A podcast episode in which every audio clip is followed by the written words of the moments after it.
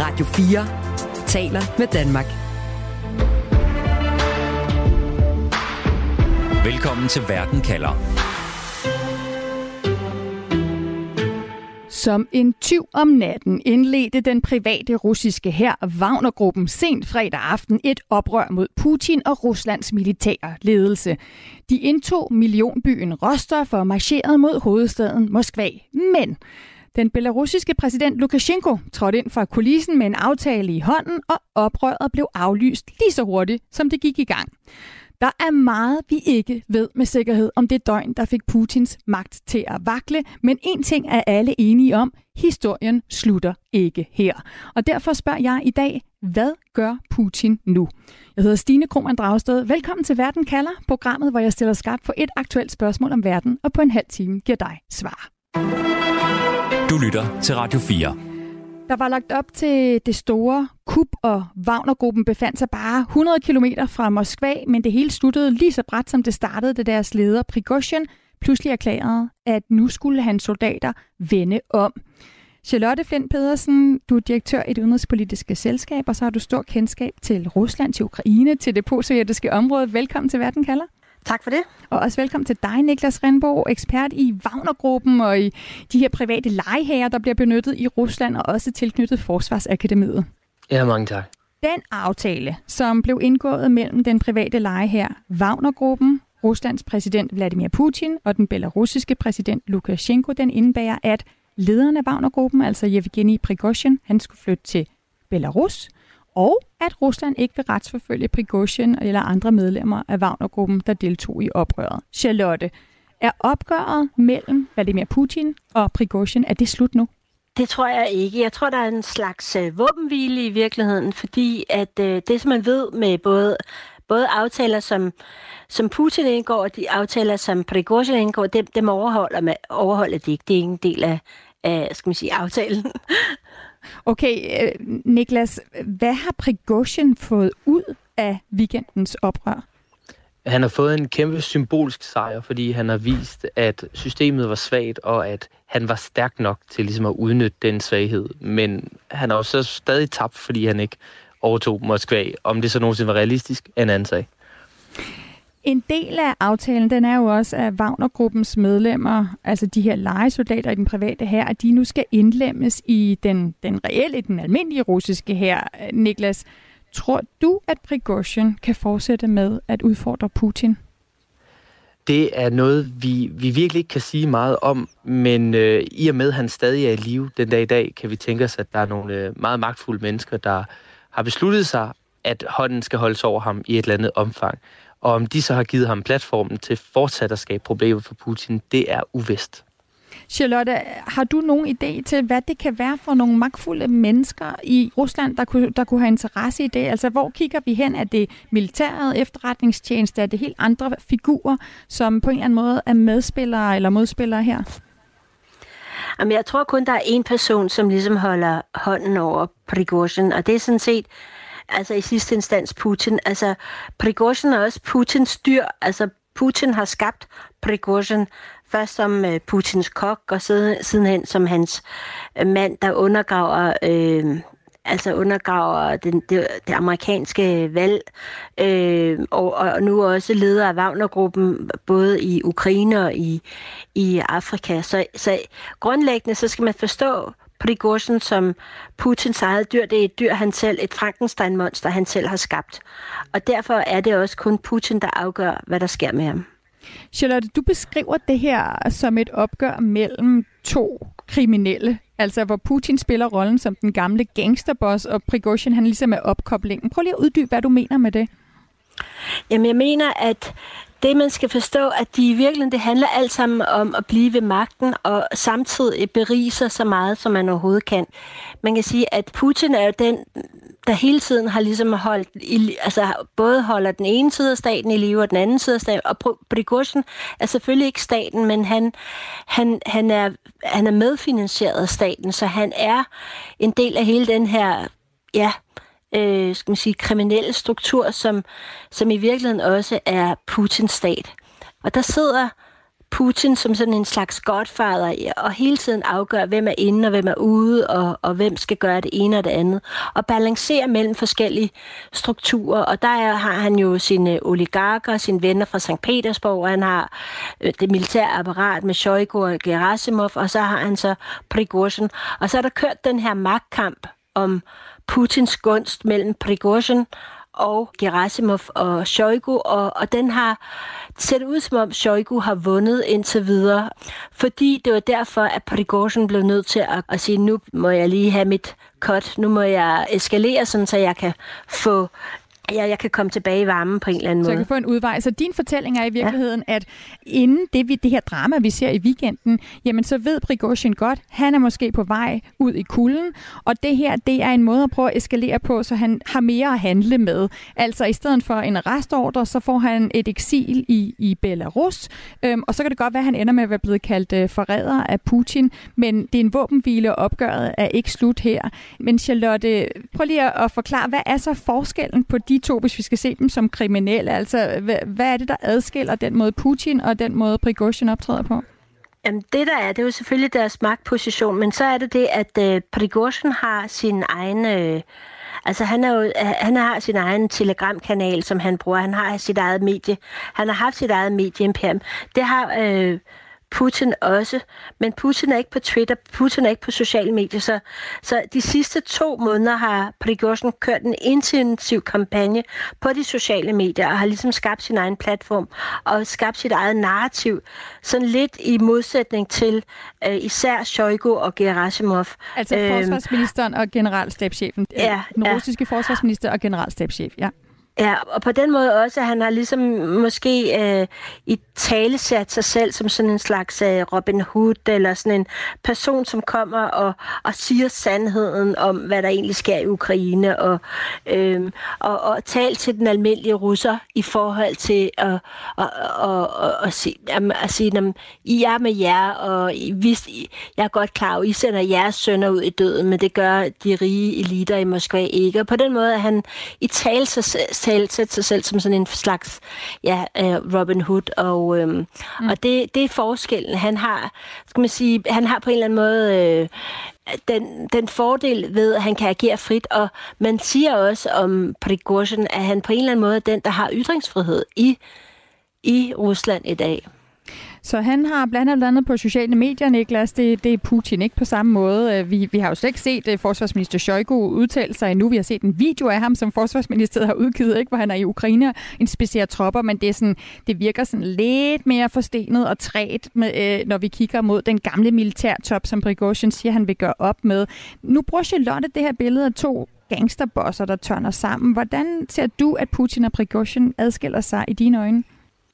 Jo, men jeg, jeg kan godt se det samme billede. Altså, Prigozhin slår så meget op på både at være øh, ærlig, en actionman, og øh, også en sådan dynamisk øh, både forretningsmand og dynamisk sikkerhedspolitisk aktør. Så, så dynamikken hos den unge, der, der udfordrer den mere, det mere træ system er. Charlotte, hvis man ser på, hvem der for alvor har udfordret Putins autoritet de seneste år, så er det den russiske oppositionsleder Alexei Navalny, det er Ukraines præsident Volodymyr Zelensky, og nu er det jo så også Wagner-lederen Yevgeny Prigozhin. Er der i dine øjne nogle ligheder i den måde, de har gjort det på? Øh, ja, det er der på den måde, at de i virkeligheden viser, altså de, de, de siger, vi er ikke, vi frygter dig ikke, Putin. Vi er ikke bange for dig. Vi går op imod dig. Og på den måde så indgyder de, kan man sige, at der øh, forsøger de at indgyde mod hos en større del af, af befolkningen. Øh, mod til at følge, mod til at gå med. Så den der, det at i virkeligheden at kigge bæstet i øjnene, det er sådan set deres, deres redskab i forhold til øh, at, at modgå Putins magt. Godt, lad os kigge lidt på, hvad det er for nogle kort, de her to spillere, altså Putin og Prigozhin, hvad de har på hånden. Du lytter til Verden kalder på Radio 4. Weekenden over, der kunne man på sociale medier se billeder og videoer af Wagner-gruppens fremmarsch i Rusland. De blev ikke mødt af krudt og kugler, men de blev tværtimod hyldet af den russiske befolkning, vi i hvert fald fik at se i de byer, som øh, Wagner-soldaterne havde indtaget.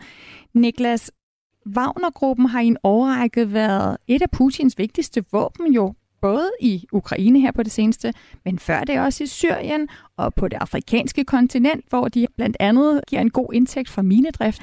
I weekenden, der vendte Prigozhin sig så mod Putin. Udover at Prigozhin står i spidsen for de her 25.000 mand, hvilke kort mener du så, han har på hånden? Altså, hvad er det for magtmidler, Prigozhin har, som han kan bruge til at handle med nu?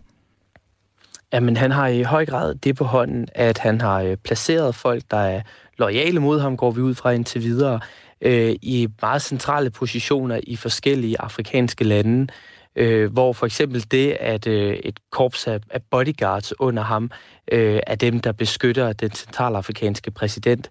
Øh, den slags er meget vigtig, hvis man lige beslutter sig for, at vi vil have Prigozhin ud i kulden, og dem vil vi gerne udskifte, jamen så, så, så er det jo faktisk ham, der lige i de vigtige minutter øh, dybest set står med den latte pistol tæt på en, en præsident, som man gerne vil være allieret med fra Ruslands side.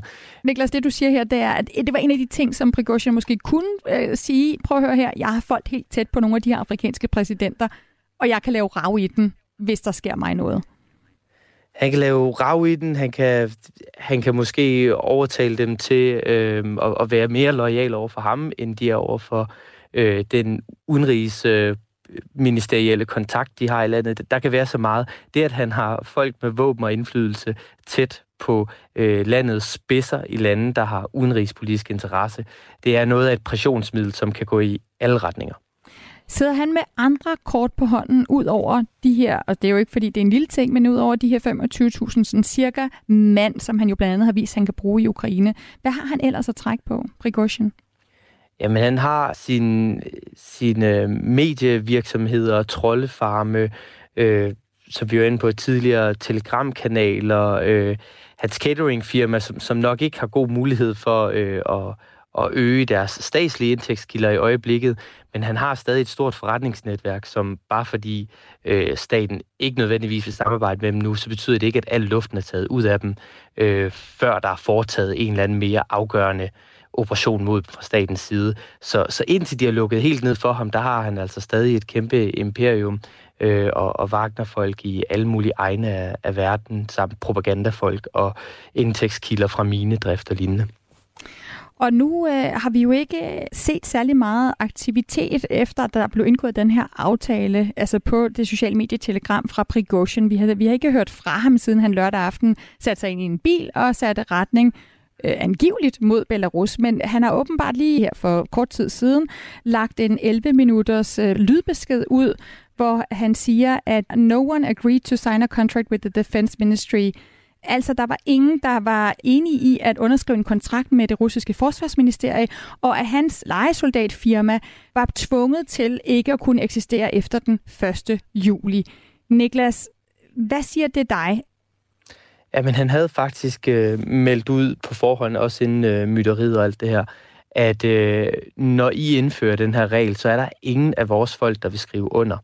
Øh, vi ved jo overhovedet ikke, om det er rigtigt. Det er sandsynligvis ikke rigtigt. Hvordan skulle han kunne vide om af, af 25.000 mænd eller 10.000, hvad det nu har i, i Rusland i øjeblikket, ved, om der er nogen af dem, der vil skrive under. Så, så jeg, jeg ser det som et, øh, et udtryk for hans propaganda umiddelbart, mm. og, øh, og, og konkluderer ikke så meget ud af det endnu. Og hvor sikre kan vi være på, at øh, Prigozhin, altså Wagner-chefen, rent faktisk dukker op i Minsk i Belarus' hovedstad? Åh, oh, det kan vi overhovedet ikke være sikre på. Niklas, inden øh, vi slipper dig, så vil jeg gerne have din konklusion på det spørgsmål, jeg stiller i dag. Når det kommer til opgøret mellem Putin og Prigozhin, hvad gør Putin så nu?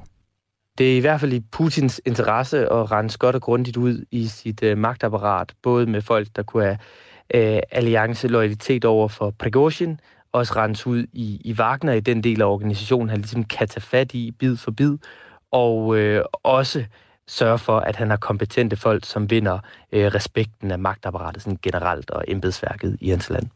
Tusind tak for den analyse, Niklas Rindborg, altså ekspert i Wagner-gruppen og tilknyttet Forsvarsakademiet. Ja, tak for det. Hej.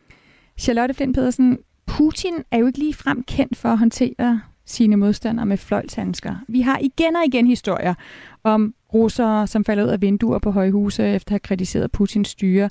Der er også flere analytikere, der mener, at der nu er sat en udløbsdato på Wagner-chefen, og, og rebellen kan vi nu kalde ham Prigozhin. Prøv lige at høre, det her det er Peter Viggo Jacobsen, lektor på Forsvarsakademiet, som var med lidt tidligere. Nu må vi jo se, hvordan det udvikler sig. Ikke? Øh, men, men altså, jeg, jeg vil blive meget overrasket, hvis Prigozhin ikke øh, kommer ud for en ulykke eller noget angreb, i, i, når, når, når hvad det hedder, der er styr på hans soldater. Fordi det, der har gjort ham i stand til at være så, så hvad det, kritisk over for Putin, og det har jo været, at han har haft 25.000 mand at rykke rundt på. Og det er jo også det, der fremtvang den her aftale. Charlotte, tror du, at Prigozhins liv hænger i en tynd tråd efter weekendens oprør? Der er ingen tvivl om, at, at han, han, er, han er udsat. Men jeg tror også, det ved han udmærket godt. Øh, på den måde, han har overlevet ni år i fængsel, for eksempel. Han er en mand, der, der ved, hvordan man overlever. Så, så jeg tror, han øh, tager sine forholdsregler. Det er også derfor, vi ikke lige nu ved, hvor han er. Så jeg er ikke på samme måde sikker på, at han bare ryger ud. Spørgsmålet er også, hvad der ligger i den aftale, der er indgået, og også i hvor høj grad øh, altså, va- altså hans Wagner-tropper og hele den, den magtbase, han har, i hvor høj grad Putin sådan set stadigvæk er afhængig af den.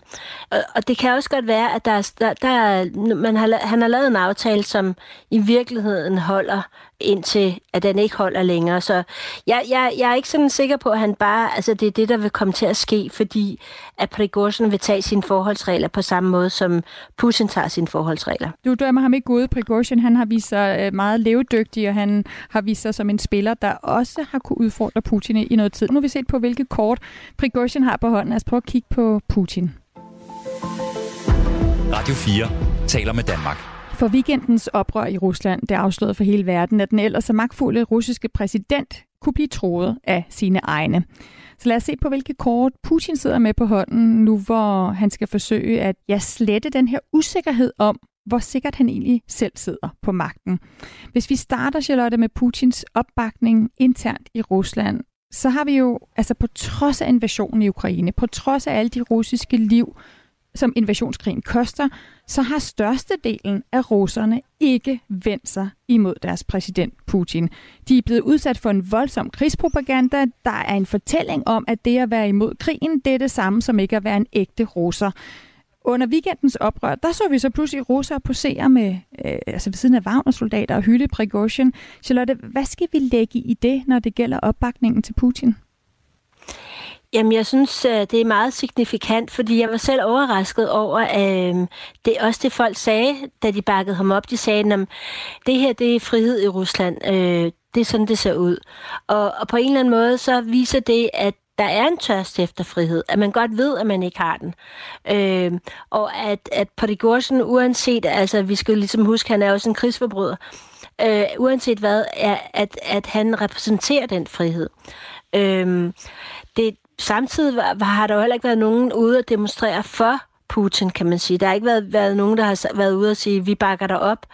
Øh, da, da der var kup i 91 øh, imod Gorbachev, der var der med det samme demonstranter ude og bakke øh, Gorbachev op og bakke øh, og, og demonstrere imod kubmagerne. Så man kan sige, det er i hvert fald en, øh, en, en, en meget markant forskel. Der er ikke nogen, der bakker Putin op på den måde. Ja, og man kan vel også sige, at en af de ting, som Putin i hvert fald alle de her år har lovet øh, russerne, det er en form for stabilitet, og at den er der vel også blevet sat spørgsmålstegn nu efter den her weekend, hvor der i hvert fald kan have været nogen, der har siddet i Moskva og tænkt, altså, kan Putin overhovedet beskytte os? Ja, og, og op til da, der har du haft uh, de her uh, angrebene på Belgorod, du har haft droneangrebene over Moskva, du har haft uh, de, altså eksplosioner på alle mulige militære installationer over hele landet. Mm. Så man kan jo se, at den der stabilitet er i hvert fald udfordret, og det ved almindelige mennesker godt, at der er i hvert fald der er ikke den samme stabilitet. Altså, altså krigen i Ukraine har gjort Rusland mere øh, ustabil, og det er jo ikke fra vestlig side eller nogen anden side. Det har simpelthen været Putins egen handlinger, der har gjort Rusland mere ustabil, og det, det tror jeg godt, at folk kan lægge to og to sammen. Men det betyder ikke, at vi kommer til at se et folkeligt oprør. Det vil stadigvæk være måske primært formentlig være en form for apati. Men, men det, der sker, det er, at man er ikke længere sikker på, på heller ikke, altså det, at de magtstrukturer, der går hele vejen ned, det som de kalder i Rusland magtens vertikal, at den er så stærk længere. Så det er jo en, sådan en gradvis man siger, erodering af hele den magtstruktur, som har været etableret, og som bygger på, at man tror, at Putins magt er, er, er, er, som, så, altså er, er entydig. Og måske så vi et eksempel på det, ikke? på de her videoer, hvor vi ser Prigozhin øh, gå til, tage til Rostov, indtage Rostov og sidde og tale med de her militærfolk der, øh, og drikke kaffe med dem og sige, altså, I er jo nogle klovne. Hvor man, hvor, det, hvor man kunne se, at det var ubehageligt for dem, og de vidste ikke helt, hvilke ben de skulle stå på. Altså den her idé om, hvem er det egentlig lige, der har magten nu. Charlotte, Wagner-gruppen, de kunne jo marchere stille og roligt op igennem Rusland. Det endte med en fredelig løsning, men, men der er jo mange, der siger, at det her reelt kunne have endt i et kupforsøg. Øh, på, sociale, på det sociale medie Telegram, der skrev gruppen lørdag, snart vil vi få en ny præsident. Hvordan kan det egentlig være, at Putin ikke bare satte kamphelikopter ind og kvæste det her oprør? Jamen, han satte faktisk også helikopter ind, og der var efter sine der fem helikopter, der er blevet skudt ned af Wagner-gruppen, plus et fly. Så det er jo ikke fordi, at der ikke har været kamphandlinger undervejs. Øhm, men men, men åbenbart så, øh, igen, så hvem er det, der yder modstand? Han har simpelthen, han har jo haft alle sine soldater i Ukraine. Mm. Han var slet ikke forberedt på, at der kunne komme et angreb på den måde ind i Rusland, fordi at krigen foregår jo et helt andet sted.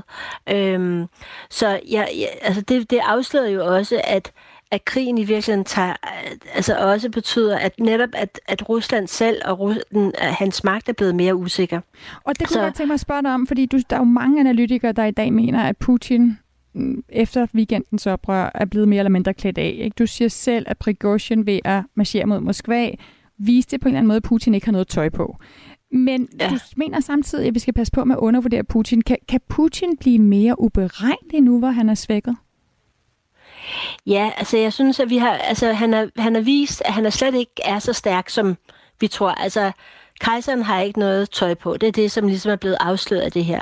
På den anden side, så skal vi også være bange for at, øh, altså kan vi også passe på med at, at, at undervurdere ham, fordi han har også vist, hvor langt han er parat til at gå for at beholde magten. Og vi har jo eksemplet med dæmningen, øh, og der kan være andre sådan nogle manøvrer for i virkeligheden at skabe så meget ravage, så vi ikke øh, har øje for, hvad der egentlig skal ske. Så vi bliver nødt til at øh, hjælpe for eksempel Ukraine, hvis det handler om øh, atomar sprængning af en eller anden, eller Zaporizhzhia, øh, mm. øh, hvad hedder det, atomkraftværket. Mm-hmm. Øh, ja. Så jeg synes, at på den måde er, er det blevet mere usikker, fordi at Putins position og hans folk, de mennesker, som sidder omkring hans position, er blevet mere usikkert. Er der andre, Charlotte, vi skal holde øje med, som kan være farlige for Putin, eller som Putin skal holde øje med, nu hvor der er sprækker i hans magtbase? Jamen, jeg vil helt sikkert holde øje med, hvad der sker i uh, Tjetjenien og med præsident Kadyrov. Fordi Kadyrov har helt tiden været ubetinget øh, Putin-loyalist, og det var han også i den her sammenhæng. Men på hans magt er jo også uh, bundet op på, på Putin, og hvis Putin lige pludselig ikke er stærk nok, jamen så skal han begynde at omgruppere, og der skal han måske begynde at gøre noget i forhold til, til, øhm, ja, til, til situationen i Nordkaukasus. Øhm, jeg tror ikke, det kommer til at betyde, at han, han laver en revolte i Moskva, men det kan betyde, at, at måske siger han, at, at, at Tietjenien nu er selvstændigt, eller noget af den dur. Du lytter til Radio 4. Der er meget, vi stadig skal have svar på, om det døgn, der fik Putins magt til at vakle. Men det vi ved nu er, at vi ikke har set det sidste i forhold til den alvorlige destabilitet, der viser sig i Putins regime. Så Charlotte, hvad er din konklusion på dagens spørgsmål? Hvad gør Putin nu? Ja, altså det er det. Det, det, det, det er jo det store spørgsmål, men, men jeg tror, at det, som Putin gør nu, det er, at han, han skal genetablere sin magt. Han, øh, og, og spørg, han skal også sikre, at, øh, at det narrativ, som ligesom er blevet undermineret, bliver øh, genskabt. Fordi det er jo det, som hele regimets øh, magt bygger på, det er, at man hele tiden har styr på, på fortællingen, man har styr på, hvad var det, der skete, og man kan også sige, det han fik gjort, det han, han kan komme ud af det med at sige, at jeg, jeg afværede et, et kupforsøg, nu er jeg faktisk tilbage igen. Øh, men men han, det, det nummer et, det er simpelthen at, at, at komme tilbage og at have magt over fortællingen. Og så, øh, nu skylder han jo Lukashenko noget, kan man sige, hvor Lukashenko i, i, i en lang tid ligesom har skyldt ham noget, Jamen, nu skylder så det skal han også ligesom få, få styr på. Altså Lukashenko, øh, som er præsident den, den i Belarus, ja, ja, der har åbnet ja. døren for, at Prigozhin kan få eksil der. Ja, og så skal han jo have, have, være sikker på, at det her militær ikke pludselig vender ham ryggen, at den øh, nationale garde, som beskytter ham i Moskva, så han skal være sikker på, at hans altså, loyaliteten er intakt efter det, der er sket nu her, lige her nu. Tak for den analyse, Charlotte Flint Pedersen, altså direktør i det udenrigspolitiske selskab. Selv tak. Dette program var tilrettelagt af mig, Stine Krohmann Dragsted og Søren Berggren Toft. Redaktør er Dorte Lind. Og husk, at uanset hvad der sker, så kan du få svar på et afgørende spørgsmål lige her i Verden kalder med mig, Stine Krohmann Dragsted. Det er mandag og torsdag, hvis du vil høre os live. Og så kan du altid finde os som podcast. Og du må meget gerne gå ind og følge Verden kalder podcasten. Når du har fundet den, så får du altid de seneste afsnit. Du har lyttet til en podcast fra Radio 4. Flere episoder i vores app, eller der, hvor du lytter til podcast. Radio 4 taler med Danmark.